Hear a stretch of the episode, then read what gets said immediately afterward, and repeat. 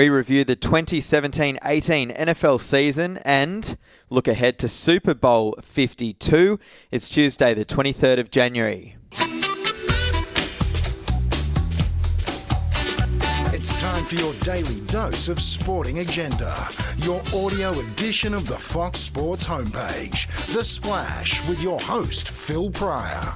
Welcome into the Splash on this Tuesday, joined by video producer, uh, newly crowned commissioner of the Fox Sports NFL Fantasy League, the Let's Get Digital League, uh, and also just general NFL uh, expert, uh, Australia's NFL expert, I should say. Laurie Horesh, welcome in. Oh, it's good to be back on the splash, Phil Prior. what an intro that was, expert. God, don't you love hearing that word? Yeah, yeah. Let's. Uh, that's the people that care about that word are like it's analyst, Yeah, not no. expert. I don't know. Tragic, diehard, staying up till four in the morning and getting up at five in the morning. That's Yeah. that's probably the title that sums it up best. Yeah, and the other title, the the uh, digital video producer, or head of the digital video producing team, and uh, the the newsroom here just erupted uh, to something that was happening as I was trying to compile my rundown for this episode. What just happened? I mean, I think Australia might have their new next Shane Warne. We may have discovered finally the heir to the leg spinning throne, Lloyd Pope, Lloyd taking Pope. Eight for. Nothing. Yes, and nothing to do with NFL. This is the under 19s World Cup. Unbelievable. So a a, a redhead, a mullet redheaded leg spinning Aussie. Yep, who needs a whole lot of sunscreen. Teenager. Takes 8 for 35 in the Under 19 World Cup against England, and who better to do it against than England? Uh, That's true. Australia defending 128. And on he comes, he gives us about nine and a half overs, um, eight for 35. And the best thing about it all is he's got this unbelievable, unpickable googly, and he Yeah, throws right. it down there Wow. like three times and over. That's It's- awesome. It's fantastic. He- He's aggressive, and yeah, like we said, level one in the uh, in the Fox Sports building absolutely erupted. He'll definitely be in the Big Bash next year. You'd have to assume. Get the big bash. Get him into the one day squad now. well, that's true. Yeah, uh, the video is already on the website, so make sure you head to Fox Sports to check out his highlights. And I, I reckon that probably just about cancels out the uh, the the failed ODI series. This uh, this uh, fortune. yeah, I mean, uh, what else could you possibly be clicking on right now than jumping over to Fox Sports and checking this thing out? All right, let's quickly do some headlines. In the tennis, the women's quarterfinals action is underway uh, on this Tuesday, and on the men's side, um, Roger Federer is through to the final eight. Rafael Nadal is holding up his end of the draw, and Laurie, here's one. In the part of the draw where Alex Alexander Zverev, uh, Dom Thiem, and Novak Djokovic are, guess what the quarterfinal looks like? World number 58 Hyeon Chung up against world number 97 Tennys Sandgren from America. What about that? I mean, look, if you haven't been diving into these guys' forms of late, you know, I mean, you, you can't consider yourself a tennis tragic, can you? Exactly. A couple more headlines. AFL, uh, Kurt Tippett retires um, after 178 games. The Sydney Swans, uh, big, of course, and Fox footy writer Riley Beveridge makes a case as to why he's one of the elite big men we have seen in the game. And in NBA, a rumour has shaken up the NBA. Um, Spurs star Kawhi Leonard is reportedly unhappy. Uh, head to the Fox Sports website for more details there. And of course, D Day looms for Ben Simmons' All Star claims. I believe uh, we'll know whether or not the coach of the East wants Ben Simmons uh, involved in his bench um, as soon as tomorrow, Wednesday, Low.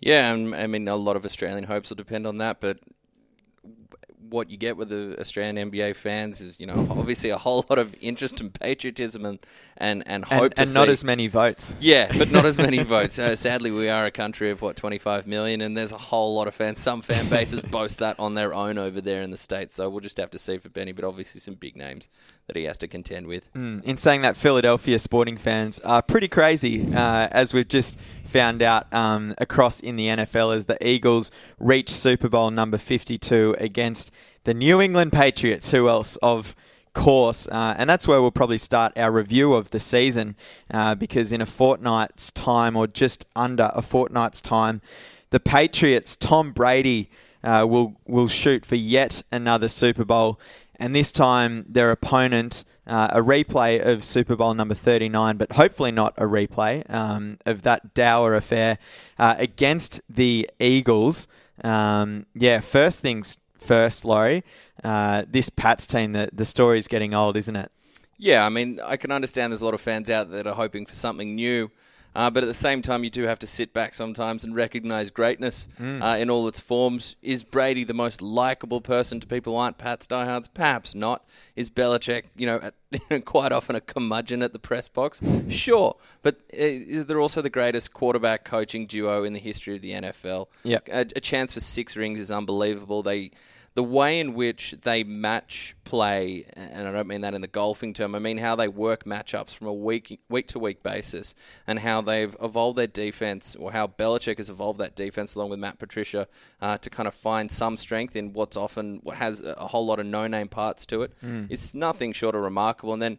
Brady, he hasn't been lighting the world on fire in terms of numbers over the back end of this season, no doubt. And at times, the 40 year old um, you know, wear and tear does show. No matter how much he wants to sell you on his pliability and you know avocado tofu, but when it comes to the second half, and if you give them a ray of light, if you give them any any smither of a chance, uh, they will they will step up and they will bite you, and they'll bite mm. you hard, and they'll bite you repeatedly, and that's what we saw against the Jaguars, who, like so many other teams, seemingly forget how to coach down the stretch of uh, close games, especially yeah. with a lead against uh, the New England Patriots and everything that that dynasty brings to the table and stares down at you from the opposite sideline. Yeah, at this point of every, it seems, NFL season, uh, non Patriots fans find solace in the hope that uh, that they can be shattered on on uh, on on Super Bowl Sunday, uh, as it is over there.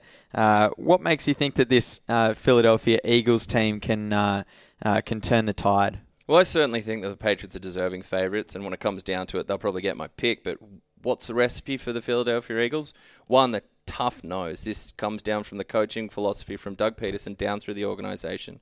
They're a tough nose team. They're mentally, in the trenches, mentally so strong. They've been dominant in the trenches. Uh, the defensive front, likes of Fletcher Cox and Brandon Graham, has been absolutely absolutely dominant this year mm. and, and is no no no easy feat to run on them and they get pressure with four which is huge uh, their offensive line lost left tackle Jason Peters which yeah. should be the end of it we saw how other teams struggled when they lost their left tackles or key offensive linemen this yeah. season and those their offenses they, they fell apart but this yeah. this Philadelphia Eagles uh, unit has, has only gone on from strength to strength despite such a huge loss. Not just a skill player in terms of what he brings to, to the table in Peters, but a senior uh, veteran leadership there and a, a guy who really um, encapsulates the identity of that offensive line room. And then they've lost Carson Wentz, mm. like their franchise quarterback, an MVP candidate, possibly the rightful MVP of this for this 2017-18 season.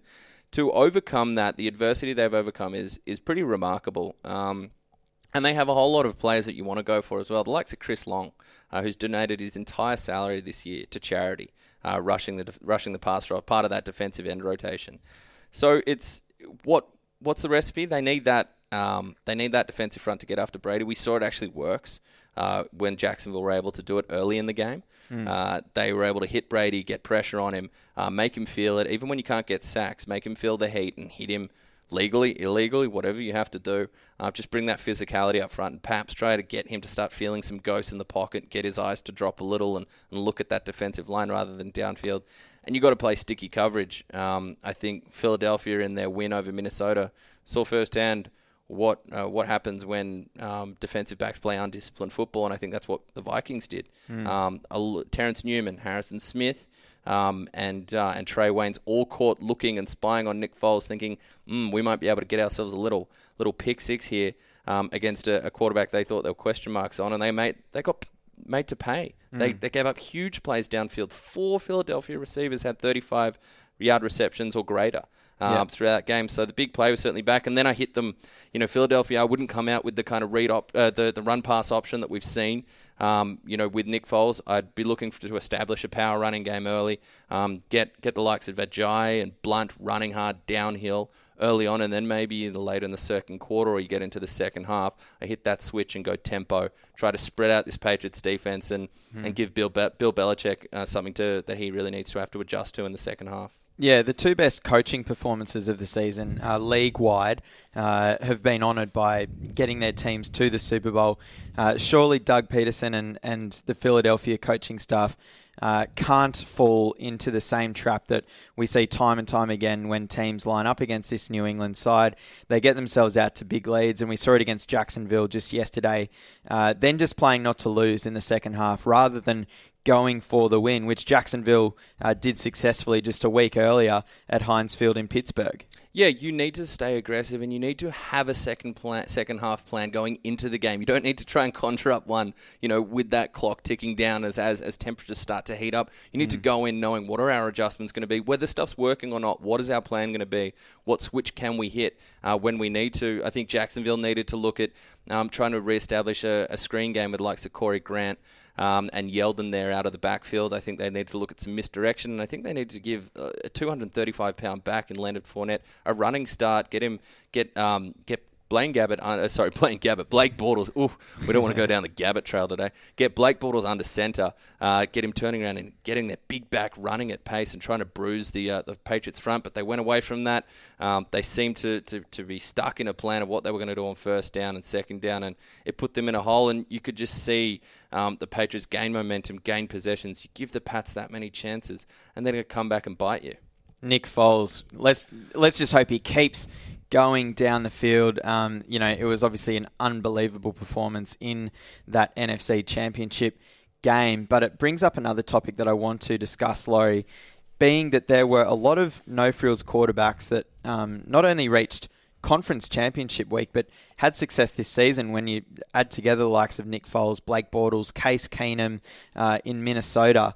Uh, are we seeing some kind of uh, a shift uh, in the way that the game has played, which allows these kind of quarterbacks to have success in the NFL because for forever, uh, you know, the recipe for success has been uh, you need an all-star quarterback to go all the way in the NFL to complement a strong D.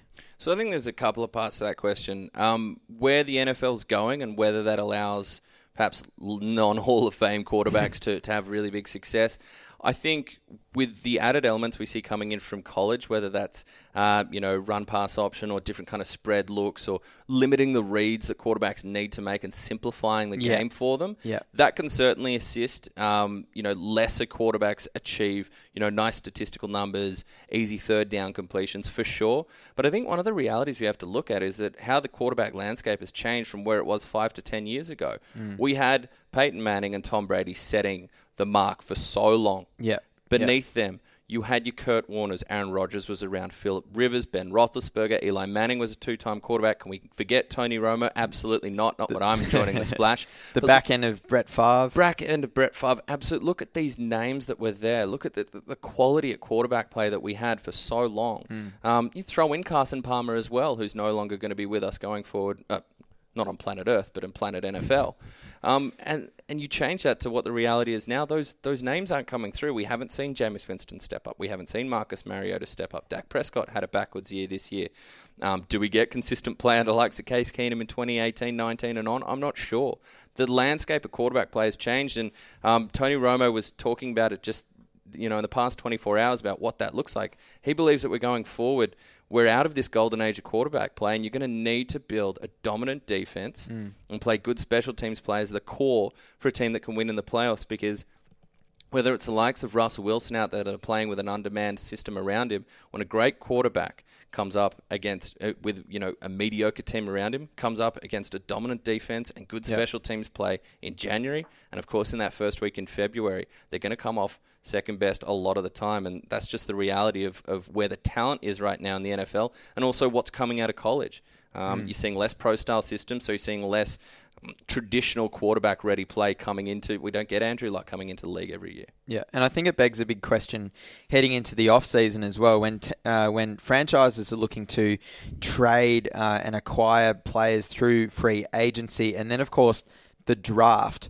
A team like Cleveland have a big decision to make and of course they've missed on so many of these decisions previously, but with picks 1 and 4 in the upcoming draft, should they try and um, and grab and, and take? It's always a punt when you're taking these quarterbacks um, with your high round, high first round draft picks um, because there are busts.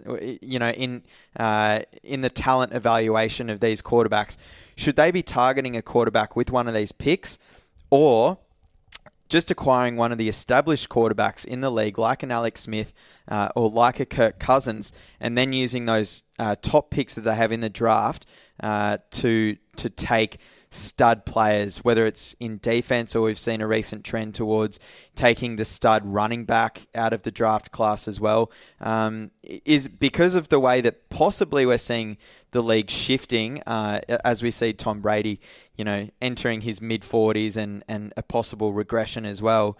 Is it time that Cleveland possibly looks uh, to free agency to find their quarterback? And then just build uh, the rest of the team through the draft. Well, let's touch on that free agency point first. Are Cleveland a good enough destination to land a quarterback? I don't and, think they're yeah. going to be able to bring Kirk Cousins in. Kirk Cousins is probably going to be the hot, the hottest demand quarterback yeah. uh, this offseason um, over the next few months. As that plays out, there's already murmurs that um, that the Denver Broncos are in a right front seat, uh, and John Elway's ready to lure another free agent quarterback yeah. uh, to Mile High. Washington will see if they're in the mix. I believe Jacksonville should go after Kirk Cousins.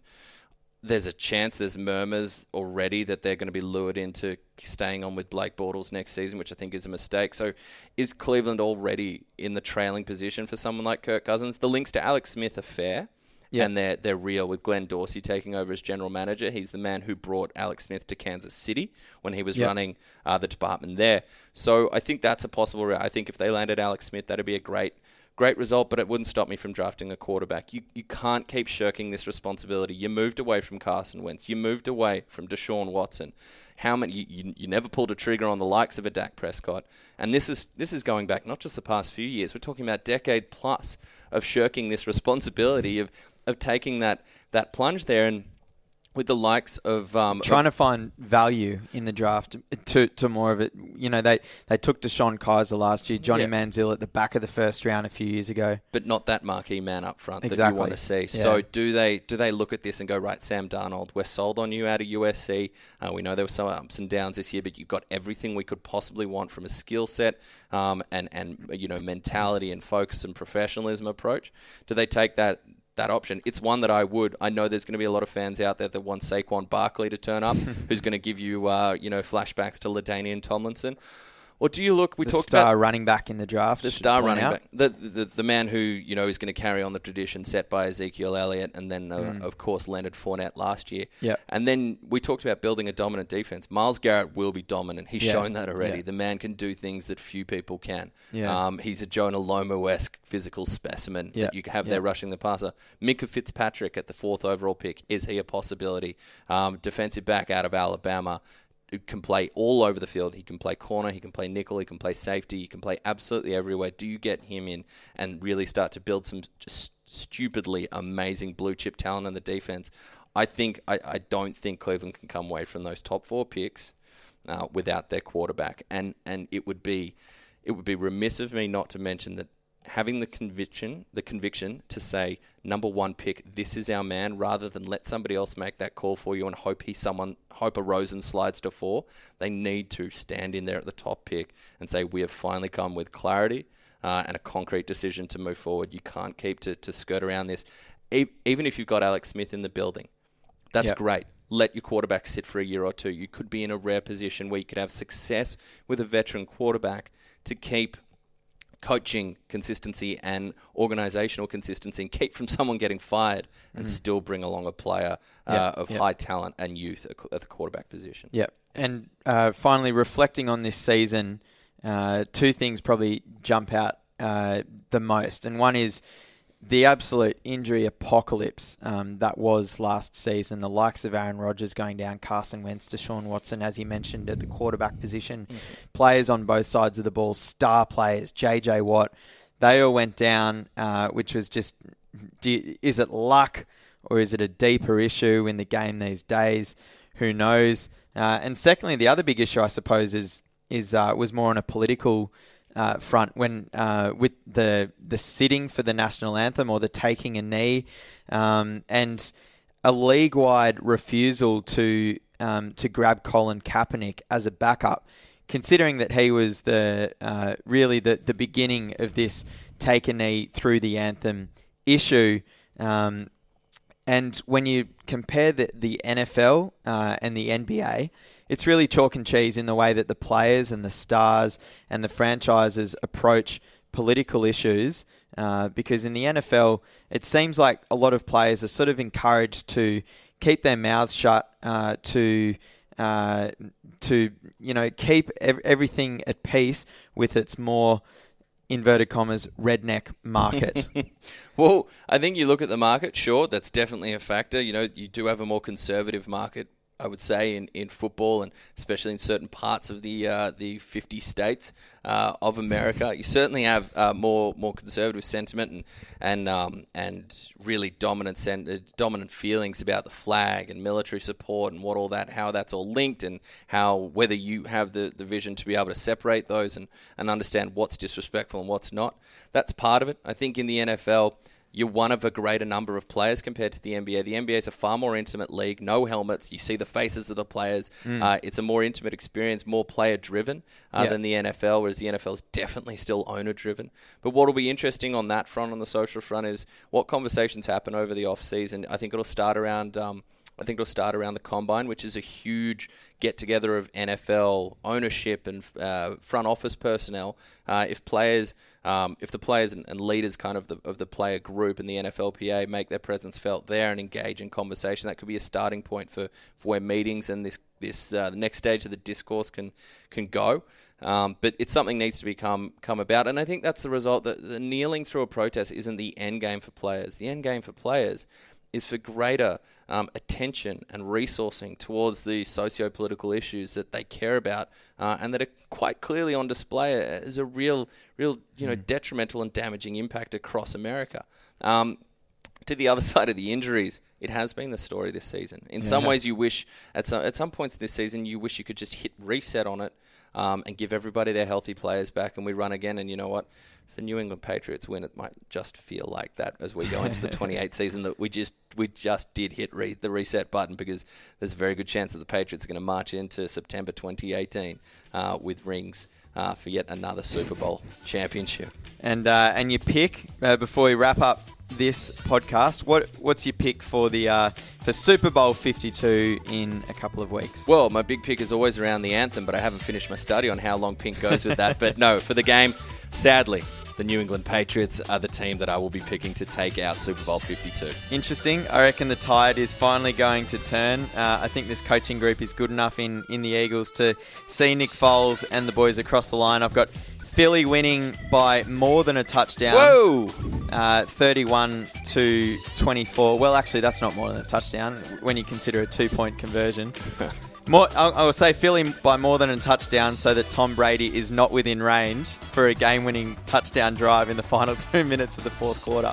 Unbelievable. I think the fans would be going nuts. We know Philadelphia fans would be. I can't imagine what the dog mask will be doing in the stands then. Yeah. Laurie Horesh, thanks very much for joining the Splash today. Always pleasure. Uh, and that concludes us on this Tuesday. Plenty more uh, quality content to uh, keep going throughout the week on the Splash. Uh, and until next time, that's a wrap.